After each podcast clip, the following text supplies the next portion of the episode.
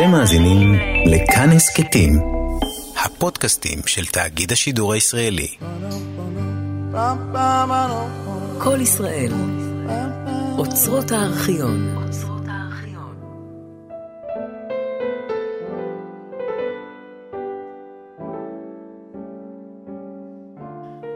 אהבה לעולם ולעולם לא. מילים שמנסות לגעת, והפעם על התיאטרון הסוריאליסטי של לורקה ימצאת תרגומים חדשים ומחודשים של מחזותיו.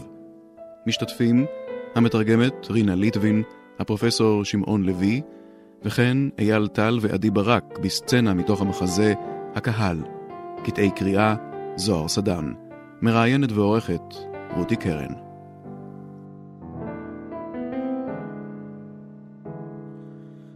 מתחיל כל בחייה של הגיטרה, נופצו הגביעים של עלות השחר. מתחיל כל בחייה של הגיטרה,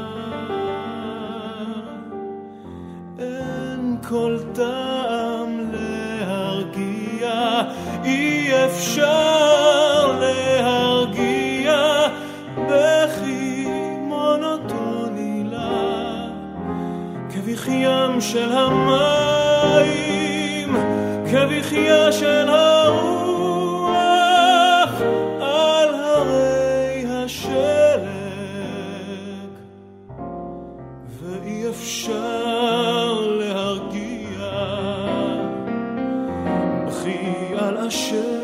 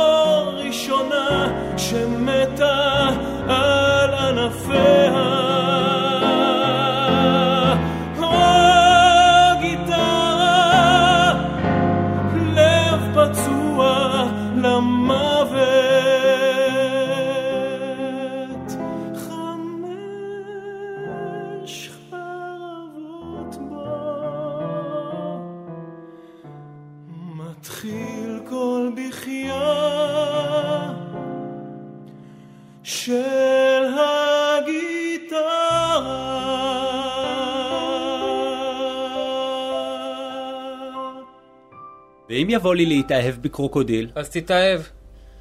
ואם בא לי להתאהב בך? אז תתאהב. אני מרשה לך.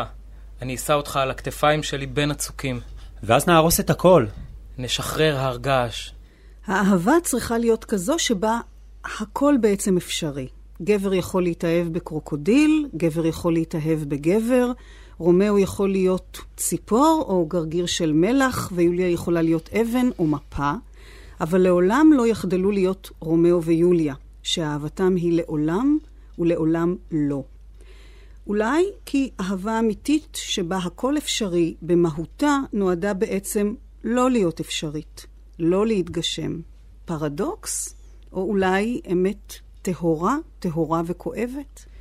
טוב, לורקה מדגיש את המקריות של האהבה.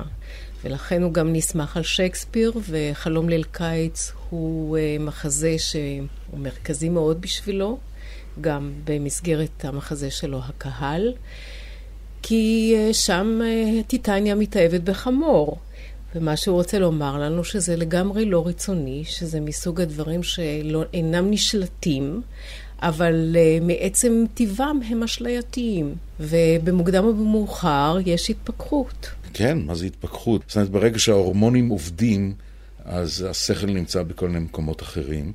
מצד שני, יש משהו מאוד משחרר בקוליות של האהבה אצל לורקה, ואני חושב שזה לא בלתי קשור למשתה של אפלטון. זאת אומרת, אוקיי, אז אם האובייקט של האהבה הוא כזה וכזה, זה בסדר גמור, כי האהבה עצמה היא העיקר, והיא אולי הדבר המשחרר ביותר, גם ממוות וגם מפחדים, ולכן זה כל כך מאיים. אהבה, אהבה אמיתית, האמת, האמת של התיאטרון, תיאטרון המשוררים, השירה, שירה בשר ודם, כל אלו ניצבים כיסודות מרכזיים ביצירתו של המשורר, המחזאי, הבמאי, הצייר והמלחין פדריקו גרסיה לורקה, שחייו הקצרים ויצירתו המרגשת נגדעו במלחמת האזרחים בספרד בדיוק לפני 70 שנה. לורקה נרצח והוא בן 38 בלבד, בשל רצונו העז לחשוף את האמת. האמת ביצירה כמראה לחיים עצמם, ליחסים בין אנשים, לאהבה. יצירתו המגוונת והמורכבת של לורקה מוכרת מן השירה רומנסרו צועני, שושנה וסכין, ומן המחזות הגדולים לתיאטרון חתונת הדמים, בית ברנרדה אלבה, ירמה.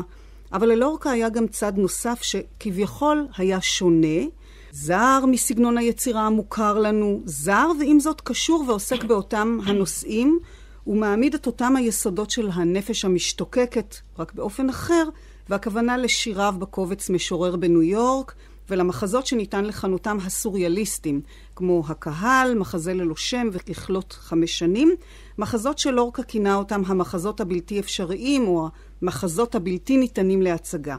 ימצא תרגום מחודש למחזותיו של לורקה, וביניהם תרגום חדש וראשון בעברית למחזה הקהל. אנחנו מארחים את המתרגמת והחוקרת שנים רבות את יצירתו של לורקה, רינה ליטבין. שלום רינה. שלום רב. הבמאי הפרופסור שמעון לוי מן החוג לתיאטרון באוניברסיטת תל אביב. החוג ממנו באים גם שני הסטודנטים למשחק, עדי ברק ואייל טל, שהתנסו מעשית בסצנה מתוך המחזה הקהל, וגם ידגימו קטע ממנה בהמשך. שלום גם לכם. שלום. את המוסיקה לשיריו של לורקה הלחין יוסי בנון וישירו עדי תזרה ויגאל מזרחי בליווי גיטרה של יעקב חוטר. מדוע בעצם כינה לורקה את המחזה הזה הקהל וגם את מחזה ללא שם, מחזות שאינם ניתנים להצגה? קודם כל בגלל הנושא. בקהל הנושא של ההומוסקסואליות בזמנו היה בכלל בבל יוזכר, והוא לא האמין שבארץ קתולית ושמרנית כל כך כמו ספרד, מישהו בכלל יציג דבר כזה. אבל גם בגלל הצורה המאוד מאוד מורכבת של המחזה, שהיא מאוד לא שגרתית, בוודאי שונה מאוד מהתיאטרון הבורגני, תיאטרון הסלון שהיה מוצג בימיו, שהיה תיאטרון בידורי. כאן יש מורכבות צורנית, טקסט עשיר מאוד, טקסט של משורר, כמו שהוא הבין אותו. כל זה ביחד היה יותר מדי לזמנו. והאמת היא שרק בשנות ה-80 התחילו להעלות את המחזות האלה. האמת שכשקוראים את המחזות האלו, יש בהם תיאטרליות כל כך נוכחת, ואולי יותר מכך הם נקראים ממש כפרטיטורה מוזיקלית לתיאטרון, לתפיסת חלל, הצבעים, הדמויות, התלבושות. אז מה בכל זה, בכל זאת שימון, כבמאי, כל כך קשה לתרגום מעשי, להצגה? אני חייב להודות שיש מעט מחזות בני זמננו, או נניח ממש מהעת האחרונה, שכל כך מאתגרים את הדמיון, את התבונה המייצגת או ייצוגית, כן, תלוי, וכמובן גם את הדברים העיקריים בחיים, שזה אהבה ומוות וסקס ופוליטיקה, בלי צל של ספק. זה לא סתם להציג את ההומוסקסואליות, כי זה היה אולי אתגרי בזמנו ובנסיבות הפחות או יותר מובנות של ספרד אז, ספרד הפשיסטית, אלא גם בהקשר הזה שעם אהבה לכל, לגברים, בנשים, לחפצים, דימויים כמו פרח בפי הטבעת, דברים שגם היום בדרך כלל במאים לא משתמשים בהם, ואם אז לא כך. ואולי זאת התשובה לשאלה הסמויה שהייתה קודם, למה קוראים לזה הקהל? כי זה למען הקהל, זה בשביל הקהל, זה בשביל לאתגר את הקהל. וזה גם אתגר לשחקנים ולבמה, לתפורן, למוזיקאי, לכל הצוות שיוזמן בהזדמנות זו או אחרת לעשות את המבצע המאוד קשה הזה. זאת אומרת שאתה צריך לעשות עבודת פרך כדי לפרש את זה, שכמעט כל משפט כאן איננו מובן מאליו. זה באמת קשה.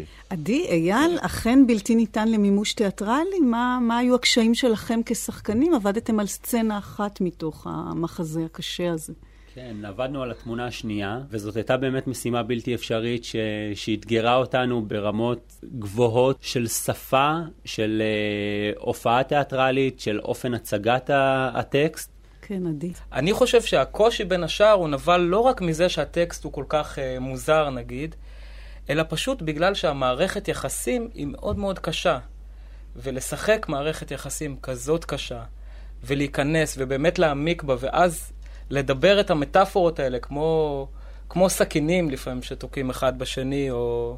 אז זה קשה. אנחנו נשמע יותר מאוחר באמת את הסצנה הזאת, אבל בואו אולי ננסה בכל זאת לפענח, או לשפוך אור על מרכיבי היצירה הזו של לורקה, ולפני התמטיקה והמטאפוריקה והשפה החידתית ומערכות היחסים, אני רוצה להתעכב דווקא על עיצוב החלל.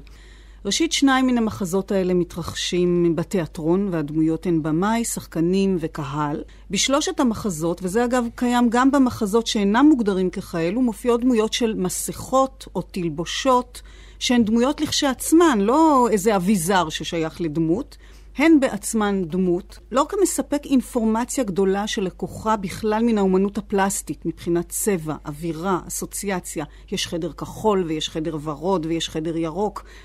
החלונות במחזה הקהל הם צילומי רנטגן, שזו אחת ההמצאות באמת של עיצוב חלל ותפורה עם משמעות כל כך עמוקה גם מבחינת הרעיון המהותי של המחזה. גם המראה הוויזואלי של הדמויות, אישה עם פיג'מה שחורה שעטורה כתר של פרגים, או הדמות של הלנה עם הגבות הכחולות, השיער הלבן ורגלי הגבס, שהיא לבושה סמלה פתוחה וטייצים ורודים. באמת כמעט תיאטרון שהוא ציור, הייתי אומרת ציור שמבקש להיות ולעבוד אולי לפי חוקים של מוזיקה. איך זה משרת את הטקסט? איזה תיאטרון בעצם נוצר? אם את מדברת אליי, אז אני חושב שהתשובה היא מובהקת לגמרי. זה שייך באופן מובהק, ואני חושב ההתבוננות שלך בחלל היא מאוד נכונה והיא מפתח חשוב, היות שמדובר על תיאטרון שמודע לעצמו, מרפרר לעצמו, מתייחס לעצמו, מתכוון לעצמו ובוחן את עצמו על הבמה. זה מין דבר כזה שמראה מול מראה, והתיאטרון במובן הזה הוא הרנטגן של החברה מבחוץ. הוא בדיוק החלונות החצי שקופים האלה שמשקפים את הדברים האמיתיים והחשובים לתפיסת המחזה הזה, שהוא מחזה על תיאטרון. זה מחזה על תיאטרון, זה אבל מחזה גם ששואל מה תפקידו של תיאטרון, מה עושה תיאטרון, וממילא עולה השאלה, מה תפקיד המסכה? האם המסכה היא המסתירה את האמת, או המסכה נועדה לחשוף את האמת, והאם יש באמת אמת מתחת למסכה. מה שקורה במחזה זה דבר מאוד מעניין. משילים מסכה אחת, יש מסכה חדשה, ואחר כך המסכה מקבלת קיום עצמאי, שזה גם מבחינה ויזואלית מדהים מאוד במחזה הזה. אבל אני רוצה לומר עוד משהו לגבי כל המורכבות של הצבעים, והתפאורה, והתלבושות. אני חושבת שזה בדיוק למה שלורקה התכוון כשהוא דיבר על תיאטרון של משורר. כשהתפיסה היא אורגנית מאוד, שאין מרכיב אחד שהוא לא משתלב במרכיב אחר, לא מקרין עליו ולא שייך למכלול כולו. זה מאוד מסוגנן. זה טקסט מאוד מרוכז ומאוד תמציתי כמו ששירה צריכה להיות. בעצם עיצוב החלל או העולם הוויזואלי של לורקה יוצר הוא כבר מטאפורי, עוד לפני שנהגתה אפילו מילה אחת. ישנם סוסים ומסכות מדברות וחתול מדבר, ודווקא הדמויות הכביכול סוריאליסטיות הללו וההתרחשות הלא ריאליסטית הזו כביכול, בחלל הזוי ומטורף לגמרי, דווקא הם בעצם מצליחים להביע אמת ריאלית, חזקה יותר מכל ביטוי אחר שהוא ריאליסטי. ריאליזם זה מין כותרת כזאת שמדביקים לכל מיני דברים. אבל יש גם ריאליזם במובן העמוק יותר, שזה אמור לשקף ריאליה מסוימת, שבמקרה הזה אי שם בין הגוף, הנפש והרוח. ובמובן הזה הוא הלך עם המטאפורות בעלות הלהבים המחודדים האלה שלו, כדי לחתוך את מסך הטמטום והקהות, שכולנו לוקים בו כתוצאה מחשיפת יתר לתיאטרון בורגני, משעמם, נינוח וממית וקטלני מבחינה זו. כך למשל הרנטגן הוא בעצם שיקוף של מה שנמצא פנימה. והרי הוא דיבר על זה שאנחנו צריכים לראות את העצמות מבעד לאור ולבשר. וכל הרעיון בהקהל של תיאטרון מתחת לחולות זה הפנים. וזה מה שעניין אותו. סגרתי את החלון כי לא רציתי לשמוע את הבכי. אך מאחורי קירות האבן לא שומעים דבר מלבד הבכי. יש רק קומץ מלאכים אשר ישירו, יש רק קומץ של כלבים נובחים בזעם. אלף כינורות כף יד שלי תופסת, אבל הבכי הוא כלב עצום, הבכי הוא מלאך עצום, הבכי הוא כינור עצום. דמעות צמות מחסום לפי הרוח, ולא שומעים דבר מלבד הבכי. בואו באמת קצת נפרט את הדימויים שעולים פה, כי הם גם מאוד מאוד יפים. האם אותו דג ירח, או הדמות של ארלקינו, או האישה לבושה פיג'מה שחורה עם כתר של פרגים, והדמויות של הדמות בעלי הגפן והדמות התויה פעמונים שאתם משחקים. ויוליה מתוך המחזה השקספירי, שזה שימוש שבכלל לורקה עושה בפרפרזה על שייקספיר ובהתכתבות עם היצירה השקספירית. האם עולם הדימויים הזה יוצר איזו שפה בעלת משמעות מסוימת שניתן להשליך ממנה גם למחזות האחרים נניח? צריך לומר שכאן יש עושר רב של הרמזים ליצירות, יצירות תיאטרון ויצירות ספרות. יש הרבה מאוד רבדים ספרותיים מיתיים. זה מאוד מאוד לורקה. יש לו הרבה מאוד מטאפוריקה שחוזרת במחזות אחרים, כמו למשל הסוסים. המטאפורה של הסוס היא מרכזית אצל לורקה. גבר על הסוס זה הגבר היצרי. זה הגבר שלא נוסע בעגלה, כמו בחתונת הדמים. והסוסים שעולים שם על הבמה הם היצרים של הקהל. והקהל הוא בעצם הנושא של המחזה, שהם מין מציצנים אל תוך עצמם, כשהם חושבים שזה הצצה אל תוך מישהו אחר. כן, באמת בקהל ישנם 4 סוסים לבנים וסוס שחור. חתונת הדמים, אנחנו זוכרים את המשפט, בכל העולם קיים רק סוס אחד וזה הסוס, אומר החתן כשהוא רודף אחרי לאונרדו. גם בבית ברנרד האלבה לסוס יש משמעות מכרעת. הסוסים אולי באמת יותר מכל איזה דימוי או אלמנט אחר ביצירה שלא רק המחברים אולי בין המטאפוריקה לריאליה והקשר שלהם אל האמת, אל החשיפה של האמת, האמת העמוקה שמוסתרת, האמת של הקברים, כפי שהוא קורא לה בקהל. אז לאיזו אמת הוא מתכוון? לאיזה אמת בעצם הוא חותר? האמת של לחתוך את הורידים, שזה אגב ביטוי שלקוח מאחד המכתבים שלו, שהוא כותב שם, אני כותב עכשיו שירה שבה אני חותך לעצמי את הורידים. כן.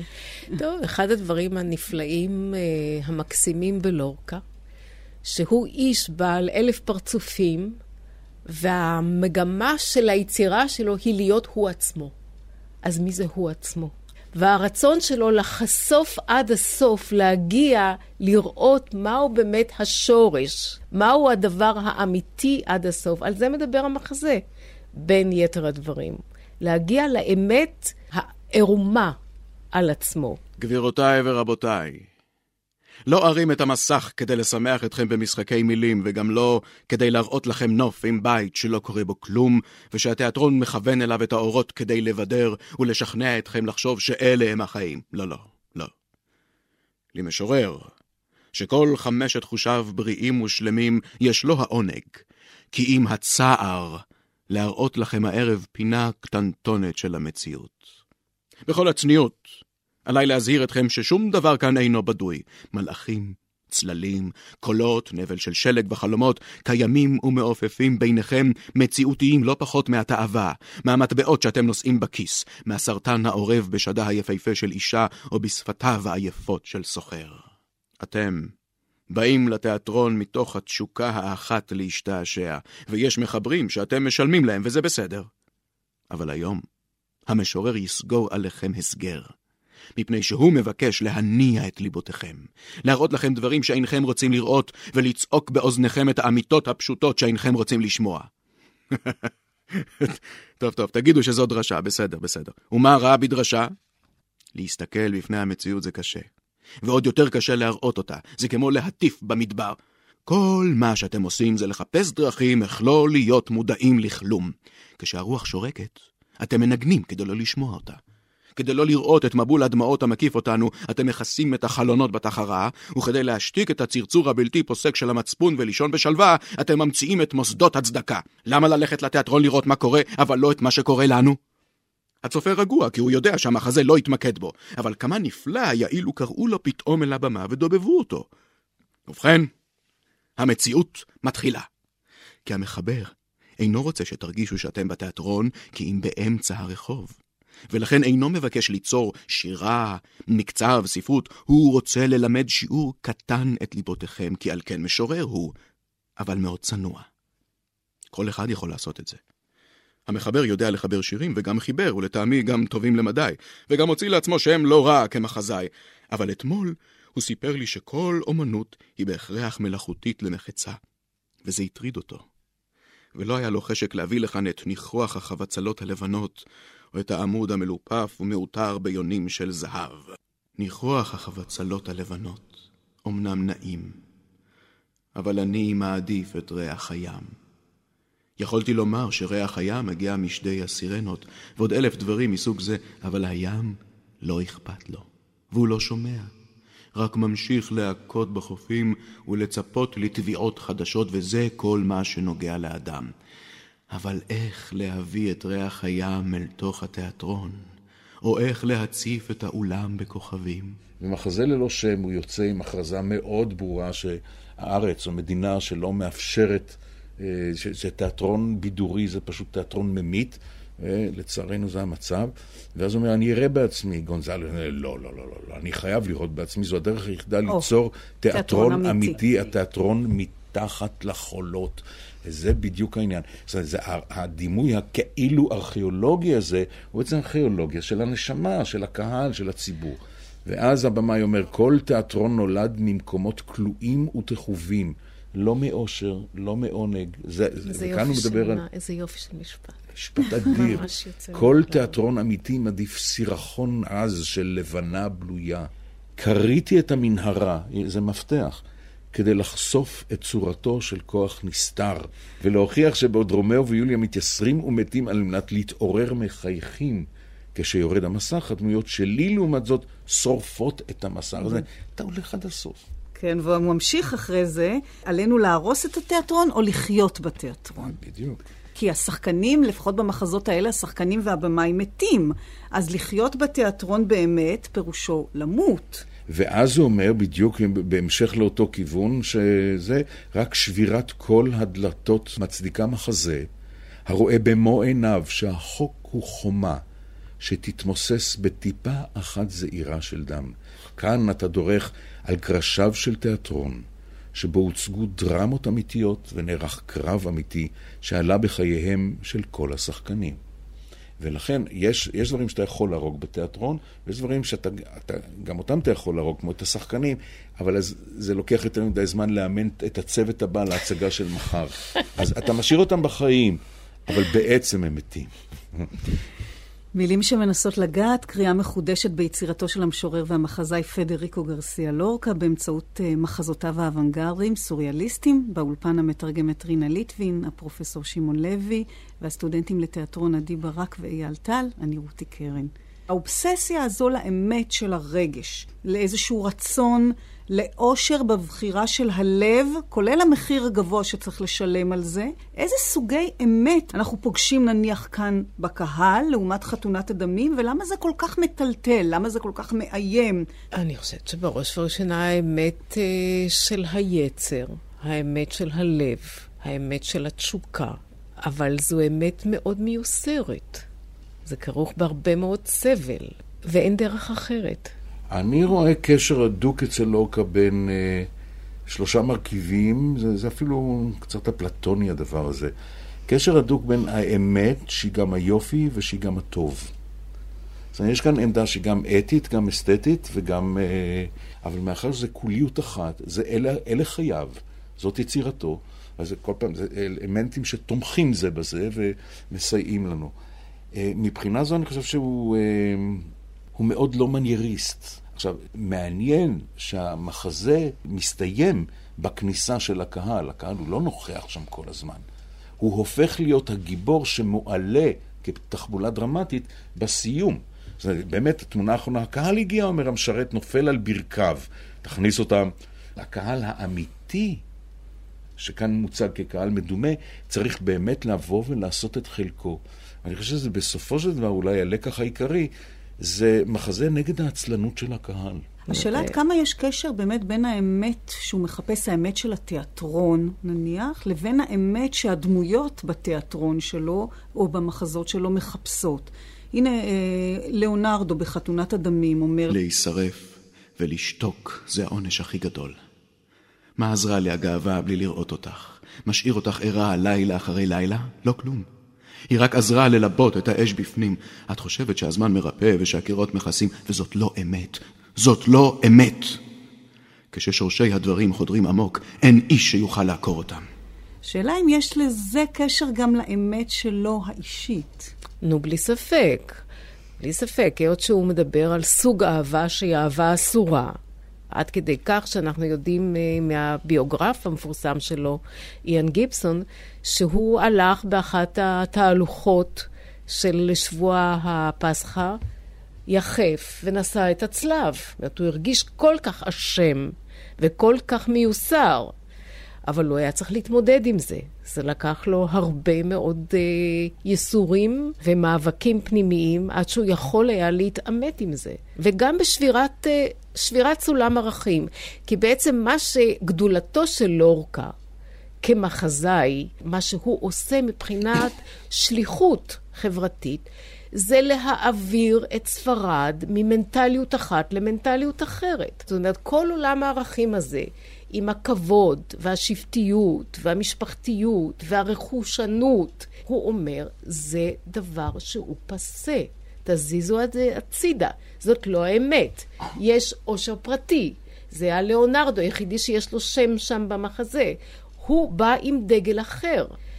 וכמובן ששם יש כישלון, מכיוון שהאישה היא חצויה בנפשה. היא רגל אחת פה, רגל אחת שם, וזה תקופת המעבר. כלומר, אם אנחנו מסתכלים על ספרד היום, אז הוא בהחלט עשה את העבודה, מהרבה בחינות. הניסיון הזה להפשיט לחלוטין את הזיוף מן האמת, מתחבר באופן ישיר למרכיב או לנושא המרכזי ביצירה של לורקה כולה, וזו האהבה, האהבה האמיתית. השלדים היו מאוהבים, הם להטו מאהבה, אבל התלבושות לא אהבו זו את זו. זה שוב מן הקהל. זה אהבת הקברים, אז הוא מדבר. כן, מתחת למסכות, מתחת לתלבושות, מתחת לכיסויים של מה צריך ומה מותר ומה נהוג, ואת זה אנחנו באמת רואים לכל אורך היצירה שלו כאן בהקהל, זה אולי יותר חריף, יותר מוצהר בהקשר של זהות, זהות מינית בעיקר. לורקה משתמש בסיפור השקספירי של רומאו ויוליה, זוג האוהבים האולטימטיבי, והוא שואל במחזה, האם רומאו ויוליה מוכרחים להיות גבר ואישה, כדי שתמונת הקבר תהיה משכנעת וקורעת לב. הוא באמת עושה במחזה הזה טרנספורמציה מבחינת הזהות המינית של הגיבורים. יוליה גם משוחקת על ידי גבר, גם מפגינה התנהגות שמיוחסת בדרך כלל לגבר, בעיקר מן ההיבט המיני. אגב, גם בחתונת הדמים הוא שובר. תכונות נשיות לחתן וגבריות לכלה. היא נושכת בשיני החבל, והוא חזקה מאוד. החתן צח כמו סדין שפרוס בשמש, והוא מטשטש נורא את הגבולות, והוא גם חושף, במחזה הקהל הוא חושף לאחר מכן את האמת האמיתית שיוליה היא בעצם גבר. והתלבושות לא אוהבות אחת את השנייה, כי התלבושות מכסות על הגוף, והתלבושות מסתירות את הזהות של האנשים. אז זהו, שבאמצעות האהבה הסמלית של רומאו ויוליה, הוא חושף לורקה אולי בפעם הראשונה ביצירתו את האהבה והמשיכה בין גברים. עד אז, כמה שידוע לי, לורקה נמנע מחשיפת הנטיות ההומוסקסואליות שלו, נכון? למעשה, באופן פורמלי נמנע כל חייו. הוא היה איש מאוד דיסקרטי. למעשה, בשירה שלו ישנו מאבק פנימי מאוד קשה. יש לו העודה המפורסמת לוולט ויטמן, ששם הוא בעצם עושה אידיאליזציה של ההומוסקסואל נוסח יוון העתיקה, שהוא אפולוני, אפלטוני. והוא נקי מקשר מיני פיזי. בחייו זה לא היה כך. היו לו אהובים, וזה דברים ידועים, שהוא גם כתב להם, וגם סבל בגללם, ואחד שהוא כמעט התאבד בגללו, אותו הפסל המפורסם שבגללו יצא לאמריקה, ואת הוא לא עמד בזה. זה היה איש עם מאבקים פנימיים מאוד קשים, בתוך תרבות שלא סובלת את זה, ובעצם הביא עליו את מותו.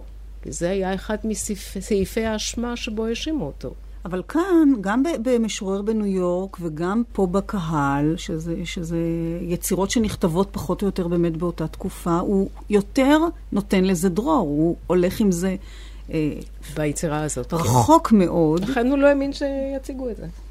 כן, לא, אבל זה עניין של סוג של מבוכה אולי אישית, אבל אחרי המחזה הזה, זה כאילו, זה צועק בראש חוצות. נכון. לא צריך לשאול, אתה כזה, כאילו, מי שלא כזה לא כותב ככה. אנחנו לא רגילים שלורקה מדבר ככה.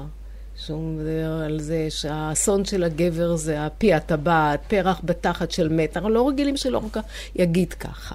בוודאי לא לורקה מוקדם, לא לורקה שהעלמות מתעלפות עליו. זה מאוד אמיתי, אבל זה לא אידילי בכלל. לא. בואו נשמע באמת את הסצנה שלכם. אילו הפכתי לענן, הייתי הופך לעין. אילו הפכתי לקקה, הייתי הופך לזבוב. אילו הפכתי לתפוח, הייתי הופך לנשיקה. ואילו הפכתי לשד, הייתי הופך לסדין לבן. ואילו הפכתי לדג ירח, הייתי הופך לסכין. אבל למה אתה מענה אותי? אם אתה אוהב אותי, למה אתה מסרב לבוא איתי למקום שיקח אותך? אילו הפכתי לדג ירח, היית הופך לגל של ים או לעצות. ואם אתה משתוקק למשהו מרוחק מאוד מפני שאינך רוצה לנשק אותי, היית הופך לירח מלא. אבל לסכין, אתה נהנה מזה שאתה מפסיק לי את הריקוד שלי, והריקוד שלי זאת הדרך היחידה שיש לי לאהוב אותך. כשאתה מסתובב מסביב למיטה או לחפצים אחרים בבית, אני הולך בעקבותיך, אבל לעולם לא לאותם מקומות שאתה מעמיד פנים בעורמה כזו שתיקח אותי אליהם. אילו הפכת לדג ירח, הייתי פותח אותך בסכין, מפני שאני גבר, ולא שום דבר אחר. גבר, יותר גבר מהאדם הראשון, והייתי רוצה שתהיה יותר גבר ממני, כל כך גבר שלא יישמע קול בענפים כשאתה עובר, אבל אתה אינך גבר. אם לא היה לי החליל הזה, היית בורח ממני, אלא לבנה שמחוסה ממחטות אחרה קטנות וטיפות דם של נקבה. קח אותי לאמבט ותטביע אותי. זאת הדרך היחידה שתוכל לראות אותי עירום. אתה מעלה על הדעת שאני פוחד מדם? אני יודע איך לשלוט בך. אתה חושב שאני לא מכיר אותך, אני יודע איך לשלוט בך, כך שלא אמרתי ואילו הפכתי לדג ירח. היית עונה, הייתי הופך לסקיק של ביצי דגים זעירות. כך גרזן נוגדה אחת מרגליי, הנח לחרקים מן החורבה שיבואו והסתלק מכאן, מפני שאני מתאהב אותך. הלוואי שהיית יורד לסוף דעתי, אני יורק עליך. אתה רוצה שאלך? שלום, אני לא מודאג. אם ירד לי לחורבה, אמצא לי אהבה ועוד אהבה כל הזמן. לאן אתה הולך? אתה לא רוצה שאלה? אל תלך. ואילו הפכתי לגרגר זעיר של חול, הייתי הופך לשוט. שוט עשוי ממטרי הגיטרה. אל תצליף בי. שוט עשוי מחבלים של ספינה. אל תצליף בי בבטן. שוט עשוי מאבקנים של סחלב. בסוף תהפוך אותי לעיוור. עיוור, מפני שאינך גבר.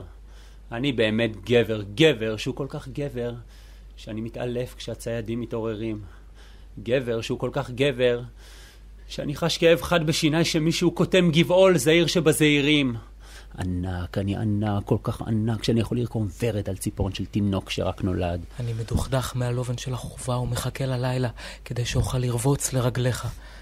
למה? למה אתה אומר לי את זה? אתה צריך לאלץ אותי לעשות את זה. אתה אינך גבר. גבר שהוא יותר גבר אפילו מהאדם הראשון. אוי! אוי! שוב אתה בוכה. הוא מהארץ פחדן. אתמול הייתי בביתו של המסגר. הזמנתי שרשרת. שלא תעז לזוז ממני. בכיתי כל הלילה. כאבו לי פרקי הידיים והרגליים, אפילו שלא הייתי קשור בה. השארת אותי על פרח בחיות אפלות של מים, הבכי אשר למדתי הפך לזקן בינתיים, הגורר עמו מאחור זנב הנחות ודמעות. בצרות החבקיע את שער האור, משמשות אין ילד אחר, כמשוטים בסירה שלו. אני נמתי שלב, מי זה חדר לחלום שלי? שערה של אמי הלבין כבר מזמן. אני נמתי שלב, זה חדר לחלום שלי. השארת אותי על פרח בחיות אפלות של מים, הבכי אשר למדתי הפך לזקן בינתיים.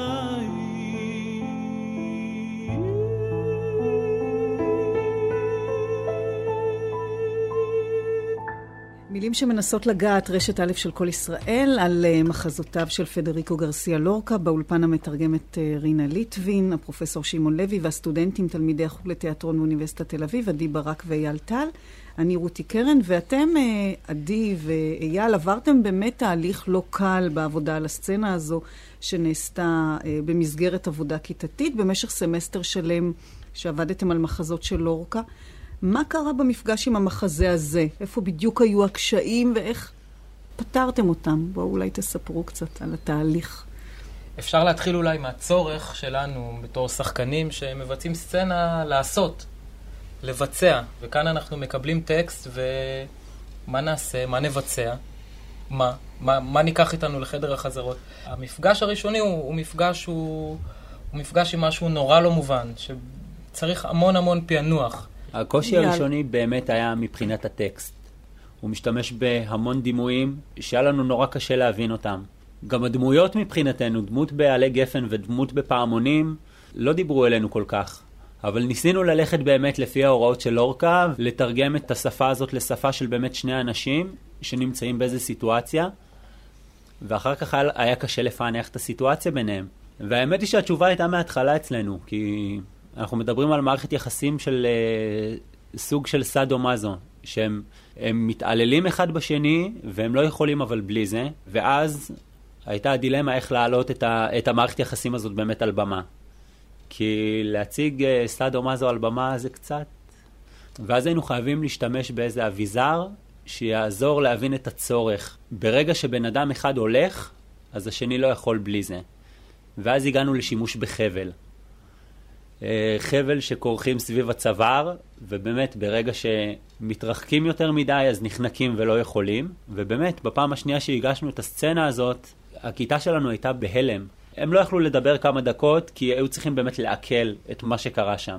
ונראה לי שזה מה שלורקה מנסה להציג בכלל במחזה. אני חושב שאולי אם מדברים באמת על אמת, אז אנחנו עבדנו בפעם הראשונה, כלומר הבנו שיש כאן איזו מערכת יחסים מאוד קשה.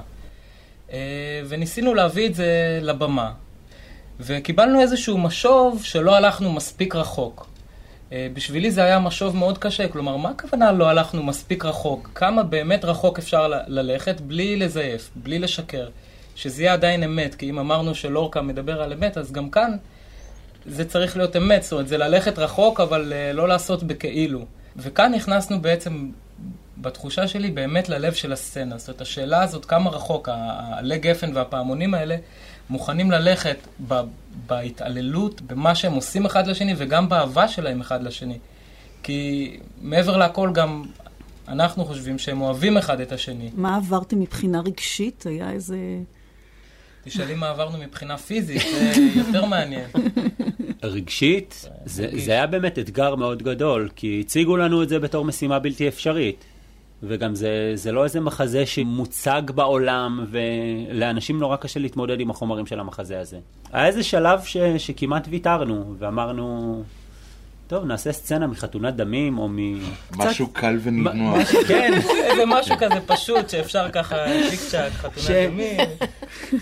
שיש שם דמויות שברגע שהצלחנו לפענח את הסצנה, התאהבנו בה, כי אי אפשר להתעלם מהטקסט הזה. הוא נכנס כל כך עמוק לבפנים, ש... אולי אני יכול לתת לך כמה דוגמאות ככה, כי יש משהו בתהליך עבודה הזה שהוא קצת פסיכי. באיזושהי צורה. אז הבנו באיזשהו שלב שכדי באמת להגיע לאמת הזאת של הדמויות, אנחנו צריכים להיעזר במשהו מאוד פיזי. זאת אומרת, שהוא הולך ומותח את החבל הזה, אז כשאני אומר לו, אל תלך, אני לא יכול להרשות לעצמי שהוא ילך, זה אמת, כי עוד רגע החבל הזה נמתח וממש מכאיב לי. ובאיזשהו שלב ראינו שלפעמים קשה לנו באמת ליישם את התוקפנות הזאת. זאת אומרת שאנחנו מתחילים לעשות לעצמנו הנחות, כלומר, החבל לא ממש נמתח. וזה איזשהו מקום שבו עצרנו ואמרנו, רגע, אם אנחנו באמת רוצים להביא לידי ביטוי את האמת של הסצנה, אנחנו כאן צריכים להתחבר למשהו וליישם משהו שאולי הוא לא חלק מהיום-יום שלנו, להכאיב אחד לשני. זה דוגמה לאיזשהו תהליך רגשי שעברנו. אגב, בדיוק בנקודה הזאת, כשאנחנו עבדנו בחדר, נכנס איזה שיפוצניק לחבר כבל מעריך לאחד הקירות, ואני קשור בחבל, ואייל בדיוק מתרגל את התוקפנות שלו ואומר טקסט של לורקה, והשיפוצניק שם מחבר את המקדיחה שלו והולך, והוא... השיפוצניק פער את העיניים, פה ועיניים גדולות, ולא הבין מה קורה שם. אבל זה מתאים לגמרי. הוא לא יודע מה קורה שם, זאת אומרת, הוא היה הקהל שלנו. הוא חשב, טוב, זה אוניברסיטה, ככה, זה מה שקורה באוניברסיטה, וכנראה שהוא צדק מהרבה בחינות. זאת החוג. כן, החוג לתיאטרון. אנשים קשורים.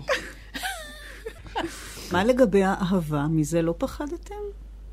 אני הבאתי את אשתי לראות את הסצנה בחזרה הגנרלית. אתם עוד נשואים? כן, מזה פחדתי. כן, כי יש שם אלמנט מאוד חזק של אהבה. יש שם, בעצם זאת אהבה לאורך כל הסצנה. ומבעד לכל הדברים יש שם אהבה גדולה. ואני חושב שזה באמת היה מאוד קשה. ברגע הזה בסצנה שבו אייל אומר, או הדמות עם הפעמונים אומרת שהיא הייתה אצל הנפח, להזמין שרשרת וכאבו לה פרקי ידיים למרות שהיא לא הייתה קשורה בה. זה איזשהו רגע שהתחבקנו, ממש התחבקנו, ואחרי כל הסבל הזה, אחרי כל ההתעללות ההדדית, החיבוק הזה באמת היה נחמה, זאת אומרת, גם בשביל הדמויות וגם בשבילנו, וגם... איזושהי מנוחה מכל אחד עם השני, זאת אומרת, אני חושב שגם הייתה שם הרבה עבודה להתחבר לאהבה, ובטח יש עוד הרבה עבודה, זאת אומרת, לעשות במקום הזה. אצל לורקה, אהבה היא גם דימוי וגם לא דימוי. אני חושב שבסופו של דבר הקהל וגם מחזות אחרים של לורקה הם לא על משהו, אלא הם הדבר הזה בעצמו. לא צריך לעשות כל כך הרבה, המילים עושות את העבודה. צריך להאמין במילים. אבל האהבה אצל לורקה אולי יותר מהיותה יצרית מאוד, חושנית, טוטלית, שוברת חוקים ומגדרים ומנהגים ומסורות וכבלים. היא שם, אם היא מתקיימת בין שני גברים, או בין חפצים, או בין זקן וצעירה, או בין גבר נשוי לחלה, אבל אולי יותר מכל דבר אחר, ובאופן פרדוקסלי שוב, האהבה האמיתית, האהבה בהידיעה הזאת, בעצם האהבה שאיננה יכולה להתגשם. אצל לורקה היא תמיד תשוקה לא ממומשת, תמיד יש איזשהו מכשול, אבל הוא גם אומר את זה אפילו בשירה שלו, במחזור שלו של הקנטה חונדו, שאת השירה הצוענית, הזמר העמוק, על מה הם שרים? הם שרים על תשוקה שלא יכולה להתממש.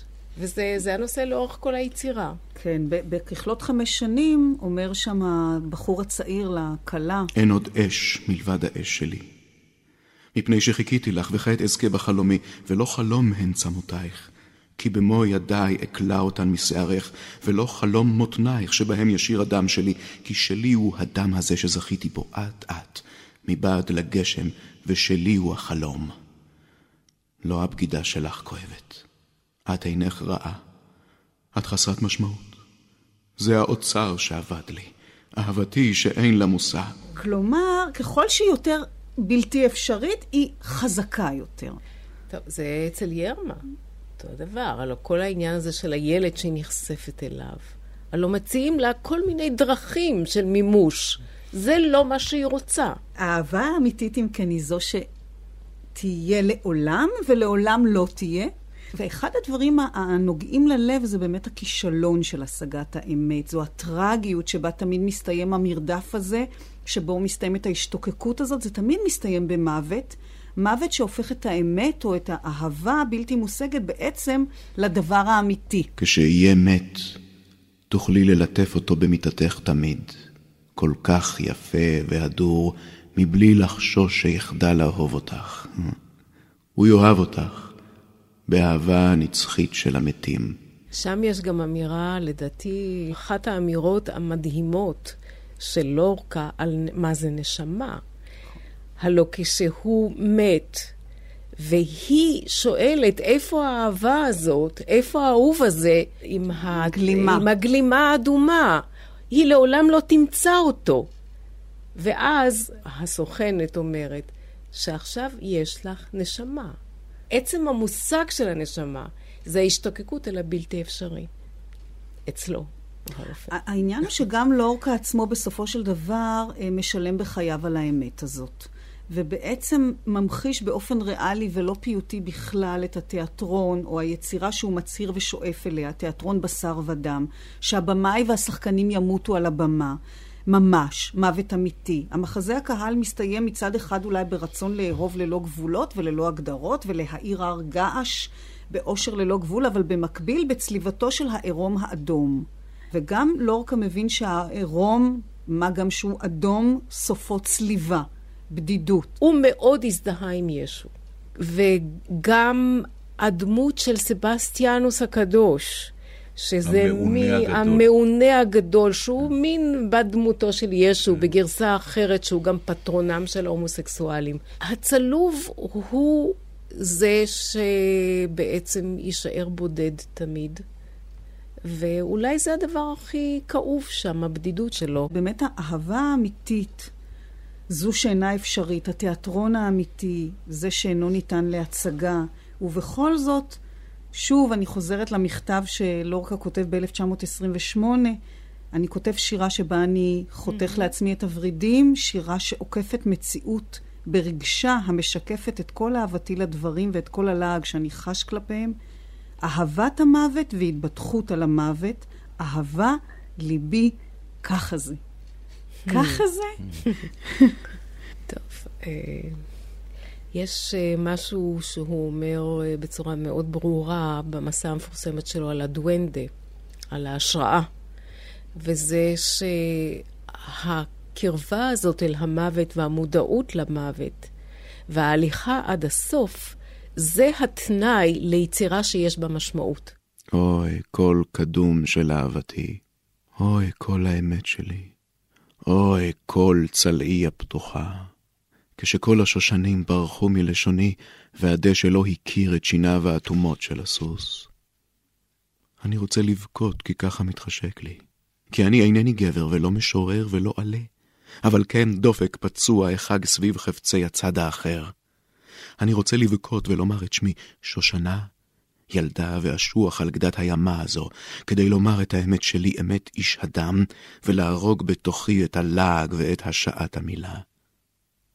לא, לא, אני איני שואל. אני משתוקק. כל משוחרר שלי המלקק את ידיי. במבוך המחיצות העירומי הוא המקבל את ירח העונש ואת השעון שבאפר.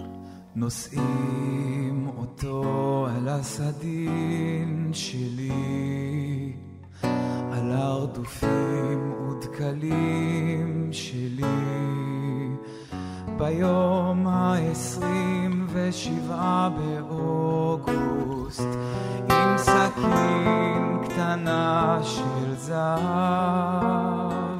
הצלב ונגמר, שחרחר היה ומר, שכנות הביאו לי קד של פליז עם לימונדה, הצלב אל תבכו עליו, המרגו עלה לירח, שכנות בסכין קטנטונת כל כך קטנטונת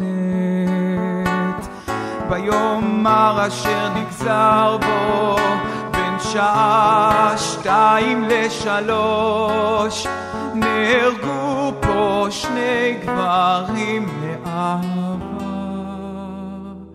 בסכין קטנטונת כל כך קטנטונת שהיד כמעט אינה תופסת אבל היטב חודרת בבשר הנרתע לפתע ונעצרת במקום בו מרטטת בתוך זבחיה הזעקה ששורשה הוא חושך.